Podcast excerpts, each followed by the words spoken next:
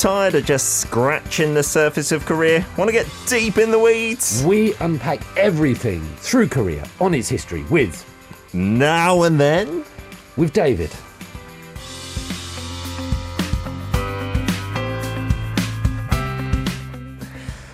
Say with instead of on. It still works, doesn't it? I got all my prepositions befuddled then. Yeah, my with- throughs, my withs, my ons, my ins. I tried to do it without looking, Pete. I was Yeah. trying to be s- smooth, but no, I'm no. still compared to you. I'm still a novice, sir. I don't I'll, think keep the it. paper. I don't think it doesn't work. With now and then, with David. All right, we've said with ties, but it's not grammatically incorrect. We'll we'll take that. We'll take that. We'll take it. Yeah, it's a Monday. We'll, we'll get through it. Are you having a good Monday? Did you have a, a decent weekend?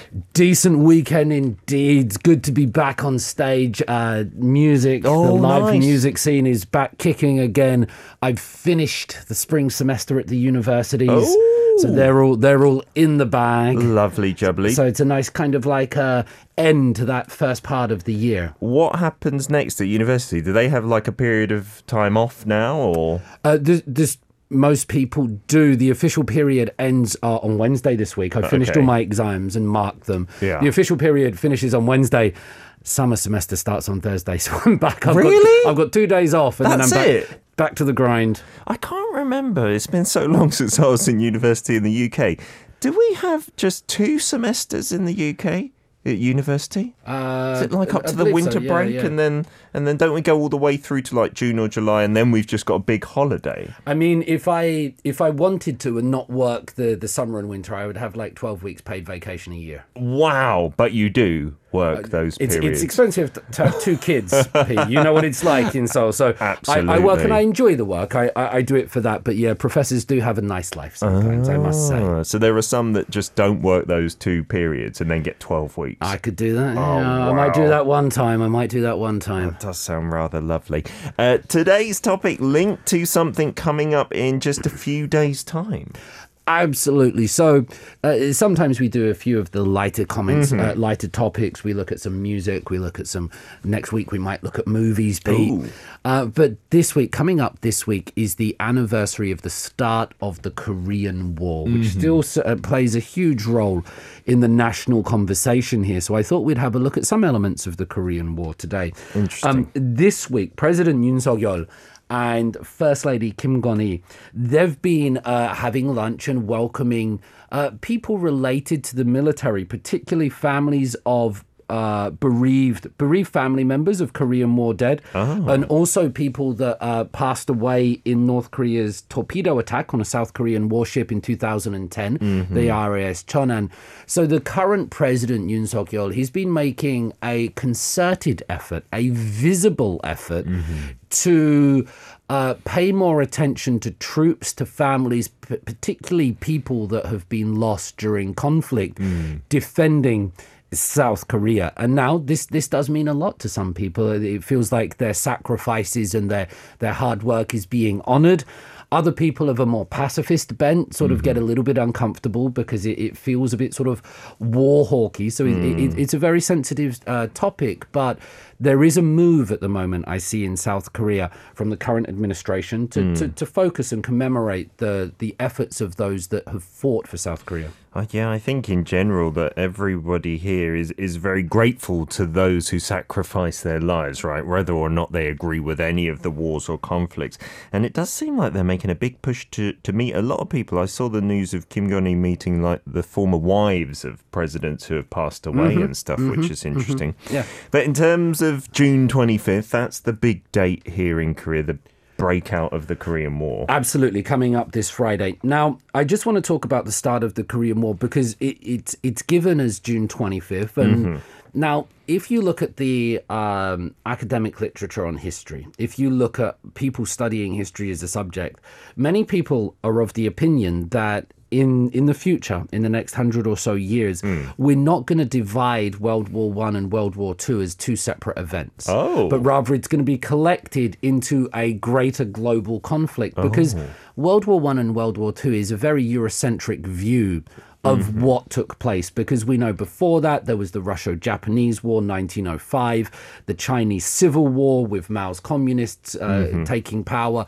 So this was a global event. Ah. Now the Korean War I, I, when it starts June 25th, 1950, I think you need to go back to the end of Japanese colonization. And this occurs August 6th, August 9th, 1945, when the United States drops two nuclear bombs on Hiroshima and Nagasaki, respectively. Mm-hmm. Now, this is still an incident. This is, this is the only time that uh, civilians have died.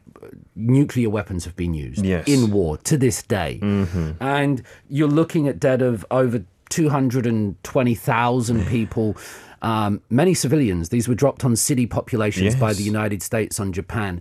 This causes Japan to surrender, and this causes Japan to leave the Korean Peninsula. Mm-hmm. When Japan leaves the Korean Peninsula and surrenders their war efforts, then Korea gets divided. So the nuclear bombs that are dropped are such a pivotal role in the, the question of Korean unification, mm. Korean division, uh, Korean separation, what all that happens. And, and sometimes it's a little underplayed, and mm. there's not much discussion about the morality, sure. the legality, and the historical implications because we often associate it just with America, but it, it had such an important role in shaping what's come with Korea today. Yeah, for were it not for those, who knows where we would be today, right? Who knows how that Second World War would have ended if it would have ended. And yeah, we don't really look at that side of things. I'd never see that be being discussed in w- Korea. Without the, I mean, there's a lot. Sometimes you will get, and I say this w- with the greatest respect.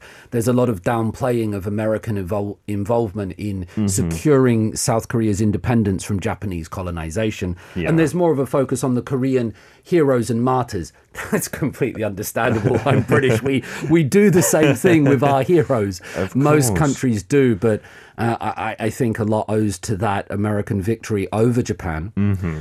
Um, when U.S. President Harry Truman, he was president, he was the one that gave the decisions to drop those bombs. He he had a plaque on his desk that said, "The buck stops here," oh. meaning that he was always going to take responsibility for wow. everything, and that's a huge decision to make. Mm. Now, when uh, President Yoon Suk Yeol took office here uh, in May in South Korea, President Biden gave him a present, and it was a, a plaque that says "The buck stops here." Wow! I uh, wonder if Biden's got that on his desk as well. I hope so. I hope he's not just giving well, it out I, to I, other people. No, I don't know. I don't want a U.S. president with that on his desk again, with the weapons that they have. Wow. It might be a bit safer. I, you know, but this is now what Yoon Suk Yeol has, and I think that reiterates the commitment and the deep historical connection between these two countries, and it's a wonderful gift, I think, between two presidents, and it and and it shows the relationship that's been fostered over the years. But that now sits on President Yoon Suk Yeol's desk. Ah, that's an interesting kind of full circle there.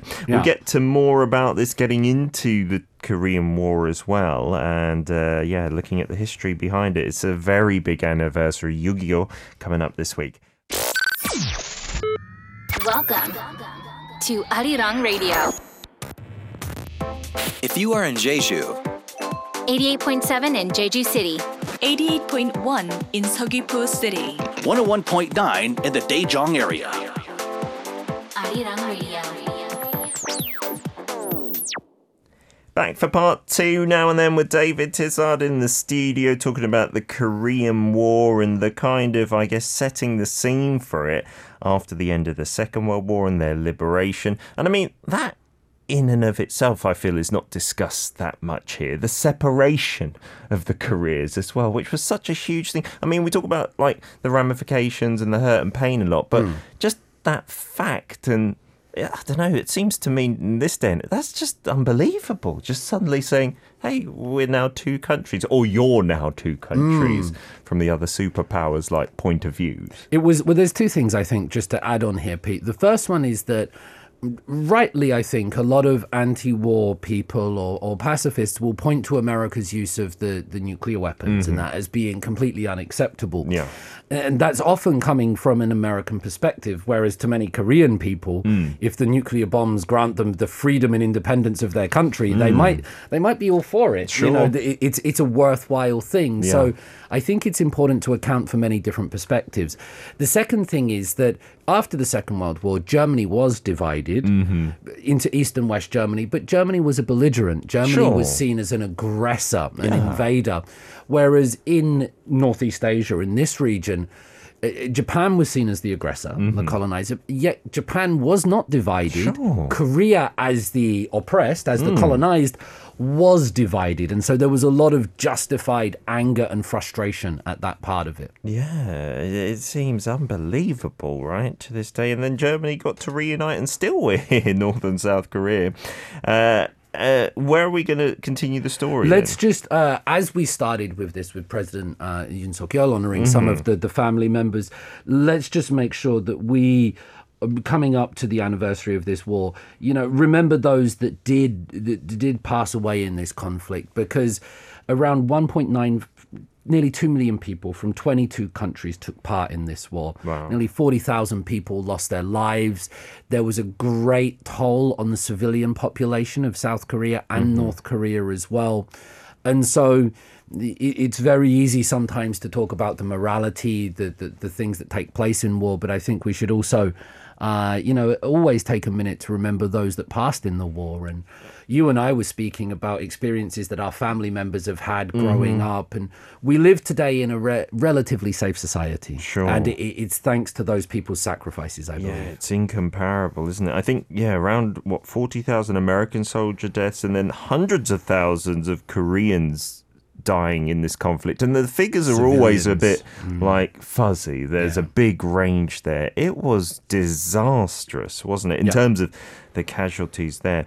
And I can't remember why it was being spoken about, but it was on the radio recently. And every time I'm reminded of this fact, I'm kind of jolted to sit upright. We're still technically at war, right? Here. That's why our children, our, our sons, will have to do two years military service, perhaps Mm-hmm. there or thereabouts. the two Koreas, the the war is still technically ongoing. An armistice was signed, which is just a moratorium, which is just a pause, Mm-hmm. but the war was never formally ended. So still technically at war. Now. With the breakout of the Korean War in 1949, uh, both Soviet forces and American forces leave the Korean Peninsula. So Oh, okay. from 1945 to 1948, you have like the two occupying governments, the US government and the uh, Soviet government. Yeah. In 1948, they both leave. And so you have two years of just South Korea and North Korea by themselves. With like n- no forces from abroad there, basically. Well, if you consider the, the toll that the Second World War had caused, you know, had caused these these countries, these people, they wanted to go home. Sure. They'd kind of had enough, and so, you know, during that time, the skirmishes and the battles between South and North, because both of them believed themselves to be the rightful, legitimate owners of the Korean nation, of the uh-huh. Korean story. And so they were having fights here and there, not on the scale of a war, but battles. absolutely battles. And so um, 625 is the day that the North Korean tanks rolled over at about four in the morning. It was mm-hmm. very similar to the, the German Blitzkrieg approach. It was a mm-hmm. very sudden attack. And I believe the commemoration of 625 in South Korea is sometimes designed to reinforce the idea that North Korea began this war. Mm-hmm. Now, according to all history books, and I would most history books, I would agree that North Korea did start this, Sure. but it didn't just start out of the blue. Yeah. They, they had been fighting. There had been uh, the South Korean president Lee Sung Man publicly declaring, "Let's march north and unify the country." so it was a very tense time, but it's June 25th, 1950, 4 a.m., when 200 odd tanks, uh, 100 fighter planes, they come across the border and they. In the matter of about three days, they take the capital city of Seoul. It's amazing. You would just be sat there, like reading your newspaper in the morning in Seoul, where Yeah. we both live now. Three days later, it would be invaded and overrun by a foreign uh, power, North Korea, at this. And you've seen how much trouble Russia is having trying to get Ukraine, right? How long protracted that conflict is. North Korea achieved it in you know a matter of days. Yeah, the initial part of this war was characterized by just how quick North Korea could take over many parts of South Korea, or at least overrun it, right? Um, and so that's the beginning. What happens next?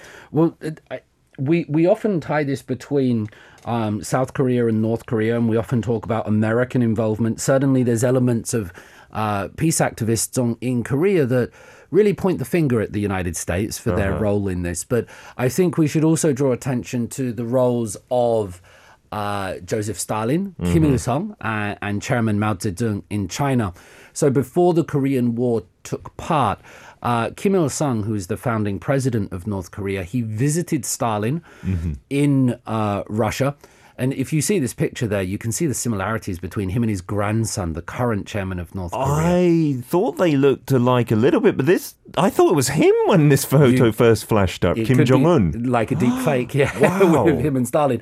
Uh, he's obviously modelled himself on his grandfather, Uh-huh. but they met together, and Stalin gave the go ahead, Uh-huh. and so there was permission from the Soviet Union. He gave the go ahead on the proviso that Chairman Mao also agrees. So when we Uh-huh. talk about North Korea invading South Korea, we have to remember that it came uh, with permission from the Soviet Union and from the Chinese Communist Party, who both supported this attack on the South at the time. And if if they said no, it's unlikely that it would have happened because those two were really influential in North Korean politics at that time.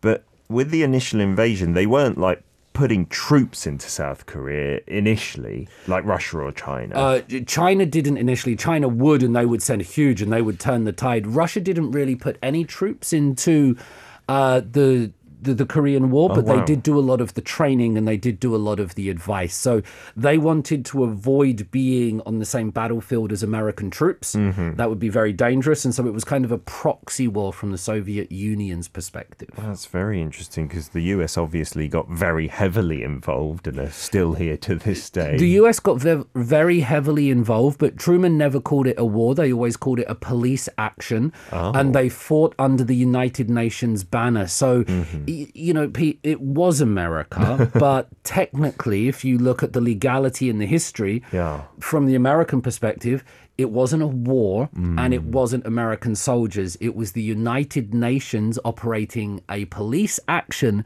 to defend communist forces from invading other countries. That's how this all played out at the time. We see it very differently now. Sure. But that was the whole narrative and the justification for everything that took place. Was this the first time the United Nations forces were like put into action? I Uh, believe, it, right? the first time and one of the only times you could possibly also look in the mid 90s you had uh, bosnia Mm-hmm. sarajevo kosovo uh, some united nations forces used there Yeah. uh, under bill clinton tony rare. blair it's incredibly rare and that's why some people say you know what is the united nations good for what does it do Mm. If it doesn't step in, right? if it doesn't step in and uh, and do something, it it can only step in. Again, this is technical, so I'm sorry to go on. No. It can only step in if there is famine being caused, genocide being caused, or or the mass slaughter of civilians. So Hmm. if they're not taking place, it can't do anything technically. and there would be many arguments that it has taken place and they haven't stepped in on certain occasions. Right. What are the reasons behind that? Well, that's for another day.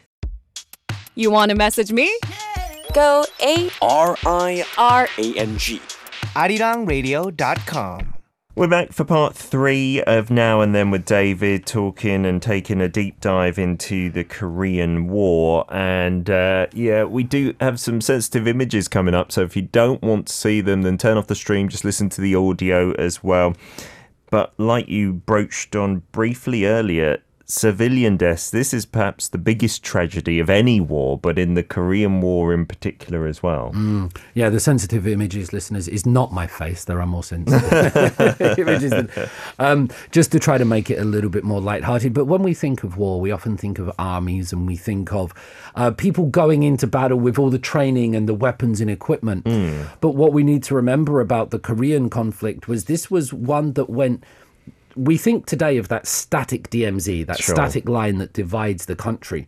But that line moved up and down the peninsula like this. So Hmm. one minute your valley or your village, sorry, is on the good side, and then you're on the bad side, and you're on the good side. And so one minute you have the capitalists ruling you, Mm-hmm. and the communists. And during this time, they didn't want to leave people behind. They didn't want to leave sort of communists in their ranks or capitalists in their ranks. Mm-hmm. And so there was a huge civilian toll. And it, it never came out at the time, but in about the last 10 to 15 years, more and more studies have been shown. And, uh, and we'll show you one picture, and it's terrible, it's heartbreaking. But in Daejeon alone, you, you have the massacre by RO, Republic of Korea forces killing South Korean leftists, you know, numbering up to about 2,000. Oh and then when North. Korea go the other way, they kill about 5,000 South Korean civilians. And so it was this case that they never wanted people to join the other side. Mm-hmm. And the Korean community was very divided at the time. Yeah. So if you think of other countries around the world, there might be a unifying figure to, for people to rally behind, whether it's a Pinochet, whether it's a Gandhi, whether it's an Ataturk in Turkey. There's a single figure behind hmm. whom people can rally. Now, the Korean political scene was divided, and there were leftists, there were rightists, there were extreme leftists, nationalists. And so there wasn't that one Korean person behind mm-hmm. who they could all unite. And so this caused that bifurcation, that caused that division. And many people wanted different things. And, and during the Korean War, the, some of the people that suffered most were the civilians, the people, all because they were born on the wrong side of a fence. And, and, and that's an incredible tragedy. Absolutely. Even that example really kind of focuses the issue in the same city of Daejeon. Depending on who was taking over at that time, you'd be killed if you were left or killed if you were right. Can I just make one point though? But it's all credit to South Korea's continuing democratization and reflection on its own history that it enables these stories to come to light now. Mm. So, not all countries are open societies and they protect their history and only do things that glamorize their own nation. South Korea, I believe, has shown great courage and great respect to be able to look at things that other countries have done bad to it, but mm. also things that it hasn't done well itself. So I, I- I think the fact that those stories come to light shows you, hey, South Korea is doing some amazing things by being able to reflect, and I think that shows great maturity. Absolutely. And over those three years of the Korean War, we're- talking like millions of civilians Yeah. killed, Yeah. which is uh, absolutely tragic. I don't think there's no accurate figure on it, but it is in that kind of scale. I think the next photo, Yeah. wasn't this recently in Korea on an exhibition or something like that? Yeah, absolutely. So the No Gun Ri massacre that took place in Daejeon, this was depicted, or uh, elements like this were depicted by Pablo Picasso uh, in his 1951 work, uh, War in Korea. And what this is trying to show is the massacre of civilians. You'll see on the left of the picture uh, pregnant women, children, innocent people.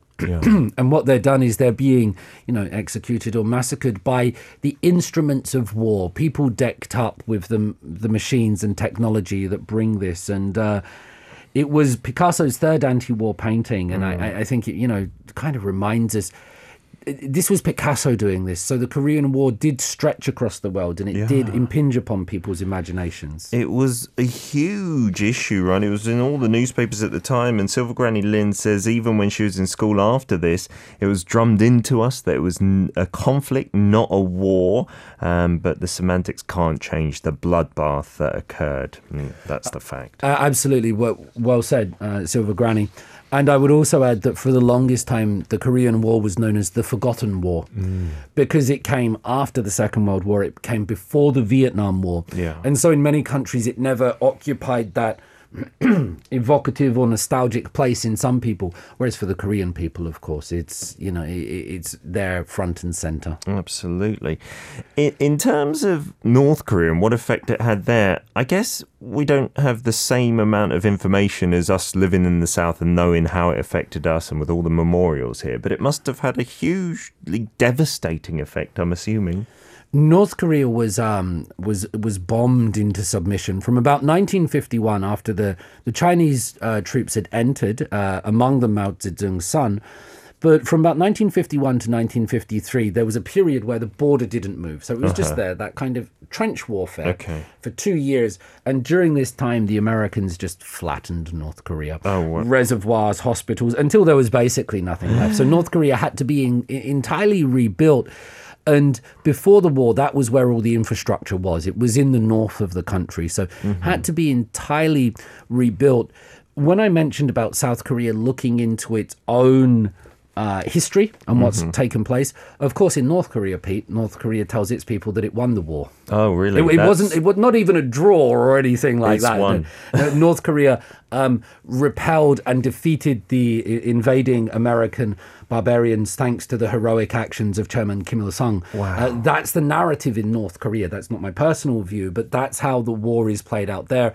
Uh, you'll see some of the devastation. This is in uh, Pyongyang around the war, and you know, the devastation. And so, while we're talking about politics and ideologies and things like this, I do spend a lot of time looking at images like the one you can see on your screen, just to try to empathize. There was a historic British historian called Collingwood, uh, R.G. Collingwood, and he said that when you look at history, you have to imagine that you were there. You have to put yourself in there. You're not looking objectively. You're trying to imagine the feelings, the emotions of what took place. And uh, there are some people in our society around us that, that still experience that, that were there.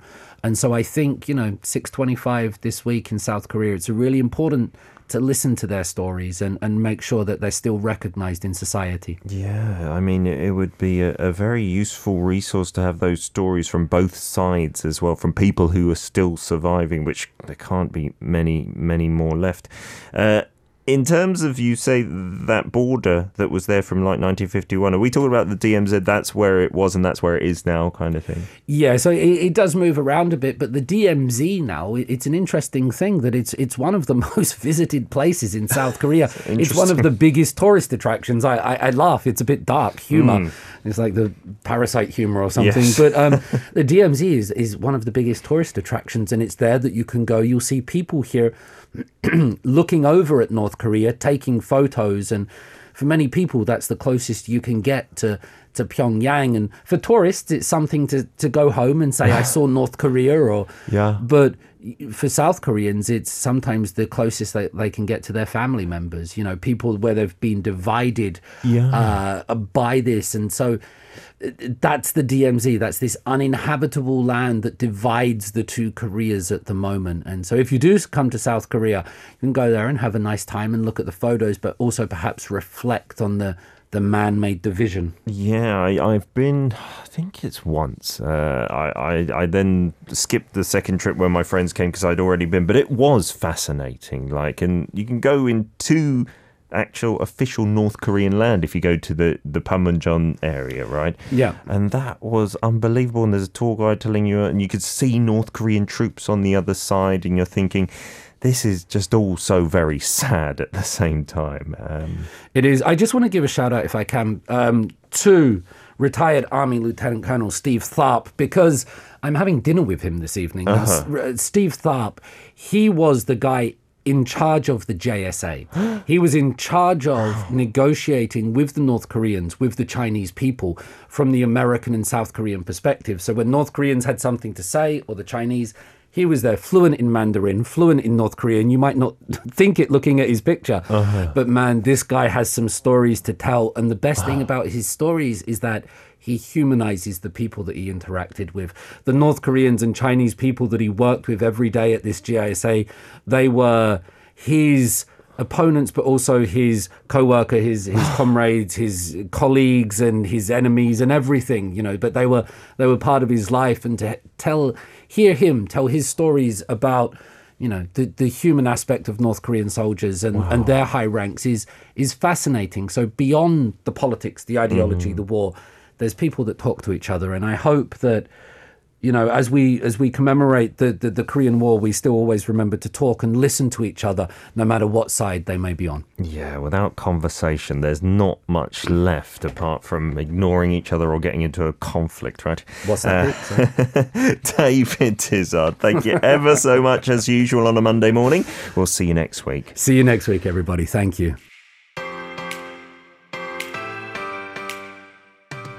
You can listen to Monday's segment Now and Then with David Tizard every Monday from 10am KST on hashtag DailyK.